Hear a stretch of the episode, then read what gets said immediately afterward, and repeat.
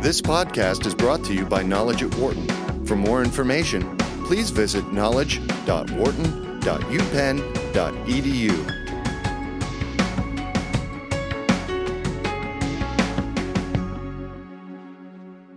The massive cyber attack that made several very popular websites unreachable on Friday ended over the weekend, but not before affecting tens of millions of IP addresses. The denial of service attack against Dynamic Network Services, otherwise known as DIN or DYN, of Manchester, New Hampshire, affected companies like Twitter, PayPal, Netflix, and others. One company suggested that webcams and DVRs were taken over in people's homes to help execute the attack to take a look at what happened and how we uh, kind of mitigate this going forward. We're joined on the phone by Michael Greenberger, law professor at the University of Maryland, who's also founder and director of the Center for Homeland Security at the school. Also joining us, Diana Burley, executive director and chair at the Institute for Information Infrastructure Protection at George Washington University. Michael, Diana, great to have you both on the show. Nice to be here. Thank you. Good to be with you. Thank you, Diana. Let, us get into for those people that I've, they obviously a lot of people heard the story, but maybe they didn't totally uh, you know get into the the guts of it. These these denial of service attacks are exactly what. Well, I would say think about it as if we were talking about a highway and there was a lot of traffic that was trying to get on the highway and so it grinds everything to a halt because there's just simply not enough room. So what happened is that the, the malware sent signals saying there were lots and lots of, of individual devices that wanted to have access to a particular site, and it overloaded the site so that no one was able to get access.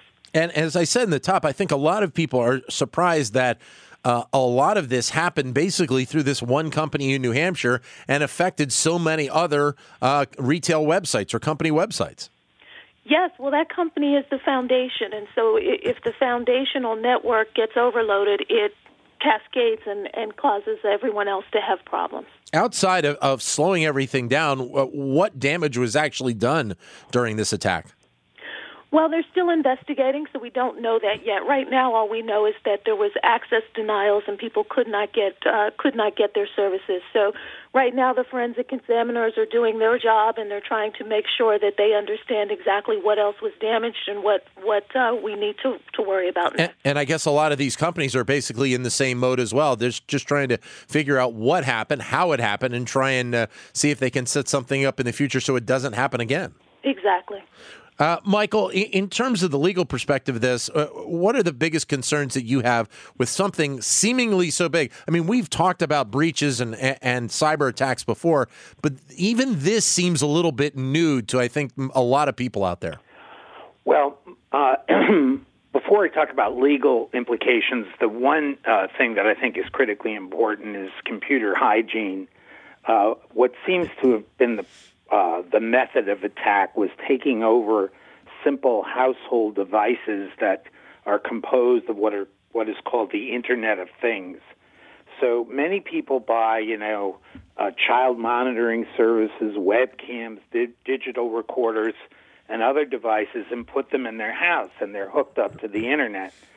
Uh, many times they come with a default password, uh, which is easily obtainable by hackers uh, and they don't make revisions to it to put a personal password in.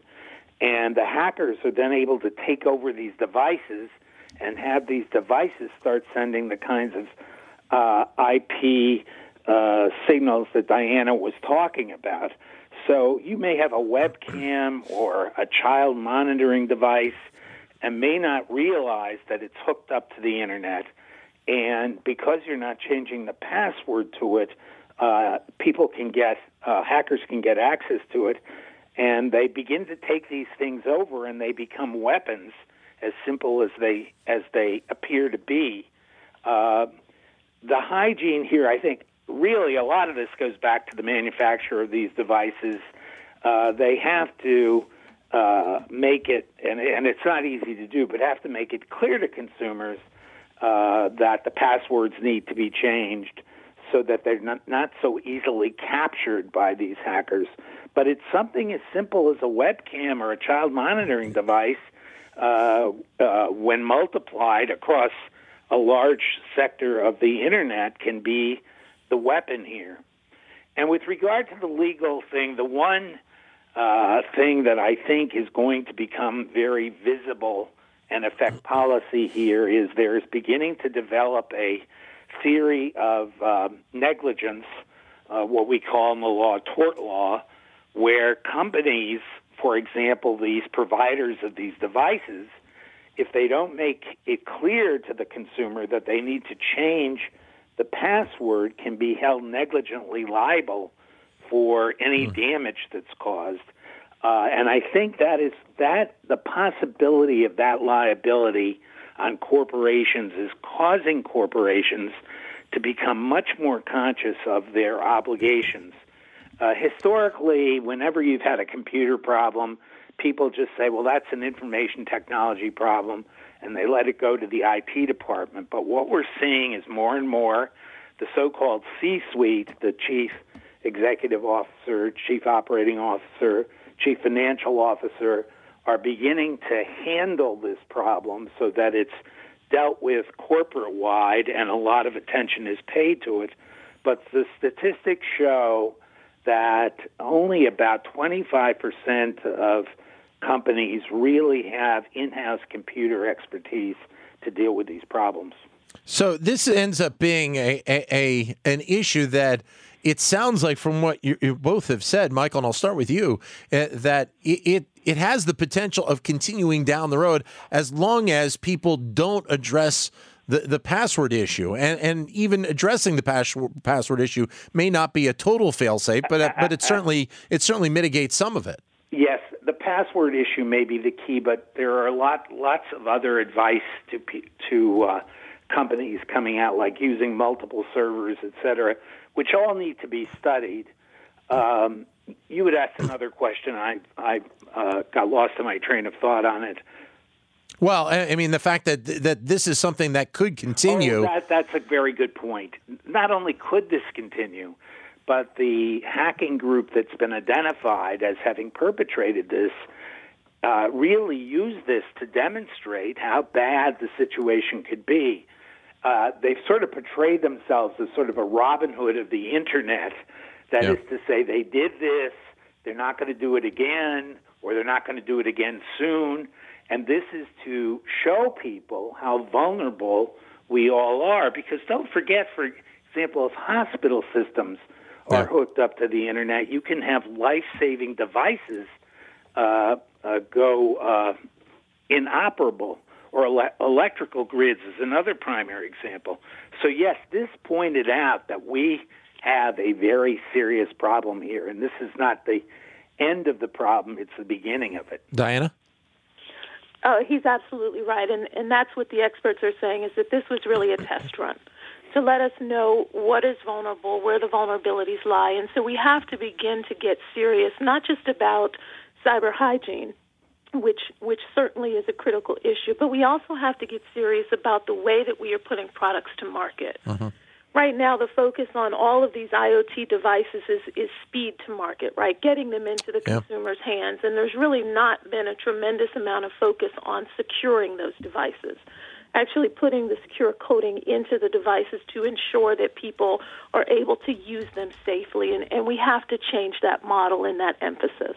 I would think that, that uh, Diana, a majority of people wouldn't even consider uh, the fact that if they you know bought a webcam in a store, that there's a, that there's a password concern on it, and, and uh, you know that not only does the company have to really step it up, but people have to have that in, in the forethought of their uh, of their thinking as well. That's right. Right now, we tend to focus on convenience. You know, consumers want to be able to do everything that they think that they should be able to do as quickly and as efficiently as they possibly can, and their their minds automatically go toward that speed and convenience and they don't think about the underlying vulnerabilities that they are exposing themselves to when they use these devices. And so we have to do a better job of educating the consumers because really consumer demand is what will drive product development.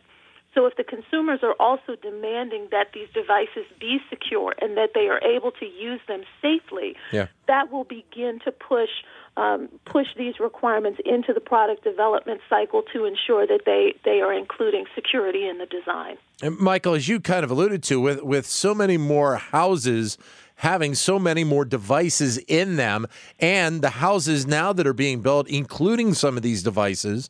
Uh, this is this is an interesting kind of development as to how this is all going to play out over the next thirty to forty years. Well, it's really the next thirty to forty weeks, as far as right. I'm concerned. Yeah. Uh, you know, one of the things is a lot of the connection to the internet with these devices.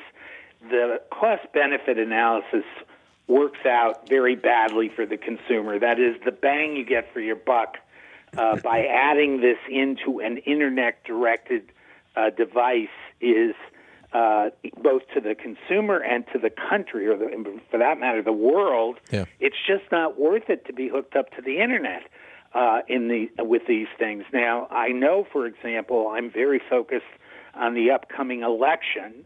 In which we there's a lot of worry about hacking and sure. uh, taking, but the election, you know, elections are run by the states and localities, and it is a mantra of the election boards not to hook the voting up to the internet. Right. So I think uh, we've got to think through. And again, as I said before, if there are liability issues here, and you're turning over products which are in a sense weapons to consumers, the burden here really may be on the manufacturer than it, more than it is on the consumer, because we expect an awful lot from, say, a young couple who has their first child uh, being uh, sophisticated enough to worry about the password. The right. product itself has to be developed in a way that doesn't make it vulnerable. What I guess interesting is also interesting, Diana, is that you know we think about this uh, topic uh, really in terms of, of, here in the United States, but in reading up, I, I guess the UK was affected by this as well. Absolutely, this is a global problem. Um, the internet has no boundaries, and yeah. so we may think about it as a U.S. centric problem, but it really is not. And and so we have to recognize that as we look to working toward solutions, whether those solutions are in the legal uh, realm, realm or if they are in the product development or product liability, whatever it is we're thinking about, we must think globally. I, I, guess in some respects it has to be a little bit of both of those. You have to think about the product, but you have to think maybe regulatory as well, because it, it seems like a, a, even with new items being developed and brought onto the market, as you said, it's more about speed to the market than rather the quality and the security. Uh, you know the, the the hackers stay one step ahead of this process seemingly every day so it, it has to be a little bit of both don't you think well i think you raise an excellent point because uh, congress uh, has been uh, handicapped uh, there are things that could be mandated in the manufacture of these products uh, which uh, the republican controlled congress for philosophical reasons, has been very reluctant to do. You know, when we're talking about a crisis of this proportion, uh, national security is uh, uh implicated, right. and the power of the government really is at its height. But yet, the government, the federal government, and, and many state governments are saying, "Well, here's the best practices for this kind of problem. Won't you please?" in, in, embed this best practice in your product. And 85% of the infrastructure here is privately owned. Yeah. So it's uh, we're we're begging people to do the right thing, and I think a lot more attention has to be paid uh, to mandating. For example, you know, you put a drug on the market, you don't plead with the drug manufacturer to do it safely, and I think we're in the same situation here. Diana. I would say that we also have to be very careful, though, to focus on the complexity of the software development process, recognizing that when you're pulling different types of code, whether it's from open source um, areas or you're buying pieces of code from different vendors to make a single product, you have to think about where does the liability ultimately lie.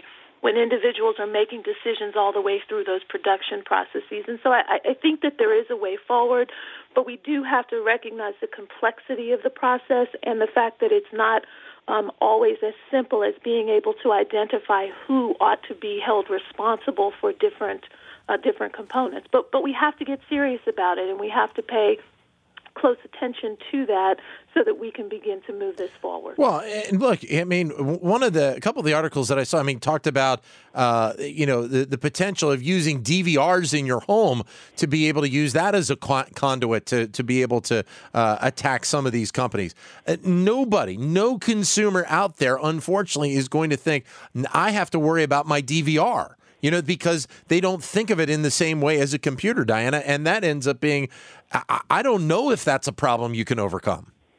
Well, it, it's it's one that we have to begin, and we are beginning to address. And this is, goes back to what Michael was said at the very onset, which is about cyber hygiene. The reality is that we may not think about our DVRs or our automobiles or our cameras as computers, but they are in fact computers, and so we can't um, simply use them as we would an old fashioned device that was not connected to the internet. If it's connected to the internet, we should think about it as a computer.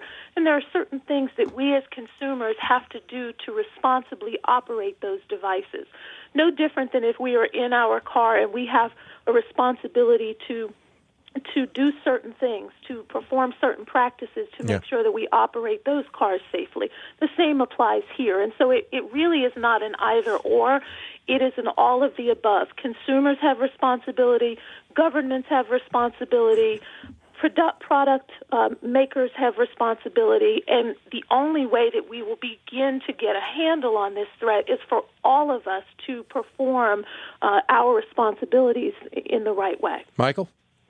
Well, yes, I, I agree with everything uh, Diana has said.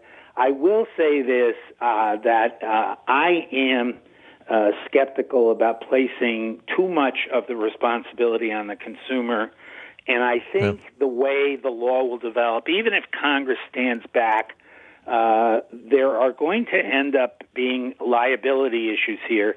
And in a class, Diana's exactly right. You've got all these contributors to the product but you know, in the law, we've had similar situations, and what happens is plaintiffs' lawyers representing individuals who've been damaged by a hack and a denial of service uh, are going to sue everybody. And uh, the sympathies are going to be if somebody's heart lung machine is uh, stopped because of a denial of service attack.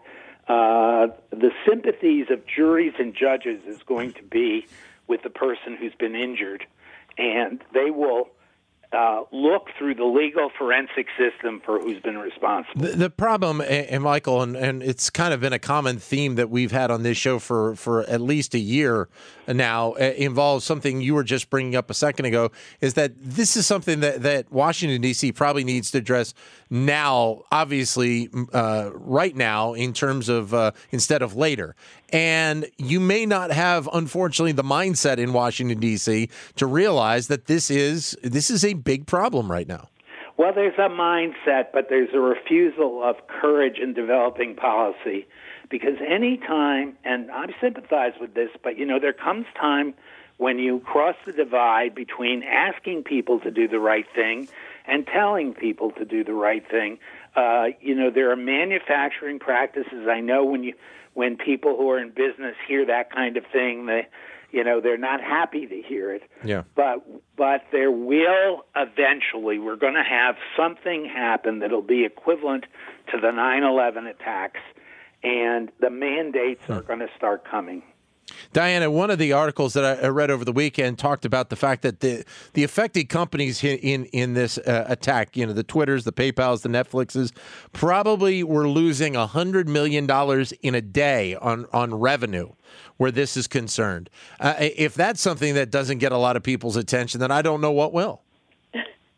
Well, I think that certainly revenue losses get attention, and as Michael said, when we start to think about um, the impact on denial of service on medical devices or things that actually can produce uh, loss of life, we will start to see even more people paying attention. So it, it really does become one of those e- events where we look at uh, you don't want a catastrophic event, but the way that you get attention is through catastrophic events. For for the consumers though out there, is it as simple as just having them more aware and thinking about this for all the, the different devices and not just their smartphones and not just their computers, but let's say if they have a Nest device in their home to control the, the thermostat, you know, or, or a variety of other uh, devices that are seemingly popping up in the home nowadays.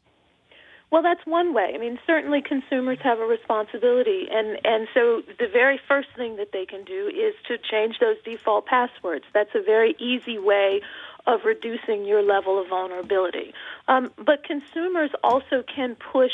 Uh, Congress and can push policymakers to do the things that Michael is suggesting they do. And so, as consumers, you can then begin to put pressure on those who can make policy changes to ensure that that uh, the changes are made in the development system, changes are made in the in the educational system. In order for people to program secure devices, they have to learn how to program securely, and so we need to have secure coding in our computer science programs, for example. Yeah. So, so all of the all of these different mechanisms to move this ball forward need to be used. It's been touched on a few times, and you just bring it right there that the education uh, angle to this, Diana, ends up being very important so that our, our, kids are conditioned and they're thinking about it as potential careers to be able to tackle these types of things. Absolutely, and I spend a tremendous amount of my time focusing on trying to develop the cybersecurity workforce and thinking very critically about how do we get our young people aware and engaged and involved in cybersecurity careers and understanding the tremendous need, understanding that the work that they would be doing is in fact national security work, yeah. uh, and, and making sure that they're joining our forces to help secure these systems that are so critical for every aspect of our lives. And, and Michael, that's the maybe the greatest change that we've seen probably in our security uh, uh, system in the in the last 10 to 15 years is that realization by segments of the government that this ends up being as important as anything right now. Right up there with with uh, you know I hate to use this use it this way but good old regular fashion terrorism this is right up there as well. Oh, absolutely. And, you know, in my way of thinking, I think we have two really mammoth uh, world shaking crises uh, global warming is one of them that's going to eventually affect the entire world in a very negative way if we don't get on top of it. But in the short term, these uh, hacks and the denial of service, uh, I think, is a very, very serious problem. The silver lining in all this, and it certainly isn't going to be the saving grace, is that I think there will be a lot of realization on the part of consumers that, the, for example, the child monitoring device is something more than a child monitoring device, and people, if they've kept their instructions, will go back and look at them. I know that one large Chinese company that sells a lot of these Internet of Things of devices to the United States has is uh, recalling them to get the uh, password uh, protection improved, and we're going to see a lot of that. So, uh, you know, I think as Diana said, we all get excited about the operation of these devices and what they add.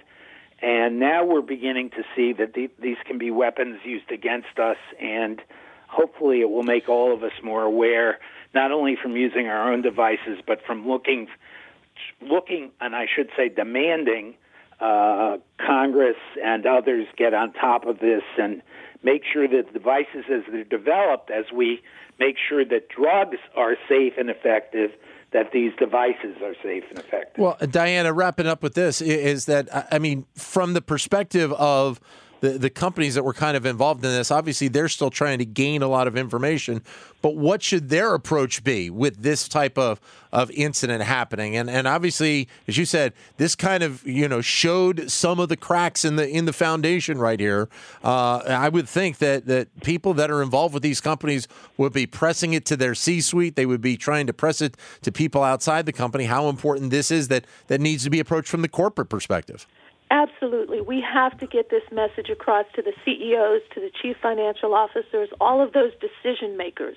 Because really, when it comes down to it, we're not talking about security so much as we're talking about risk.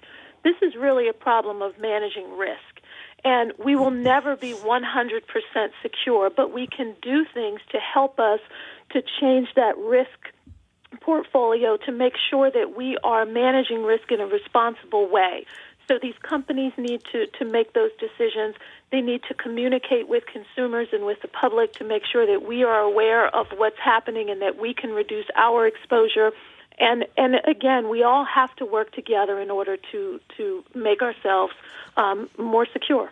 Michael, Diana, thank you very much, both of you, for giving us your time today. I greatly appreciate it. You're welcome. Thank you. Thank you, Michael Greenberger from the University of Maryland, Diana Burley from George Washington University. For more business news and analysis from Knowledge at Wharton, please visit knowledge.wharton.upenn.edu.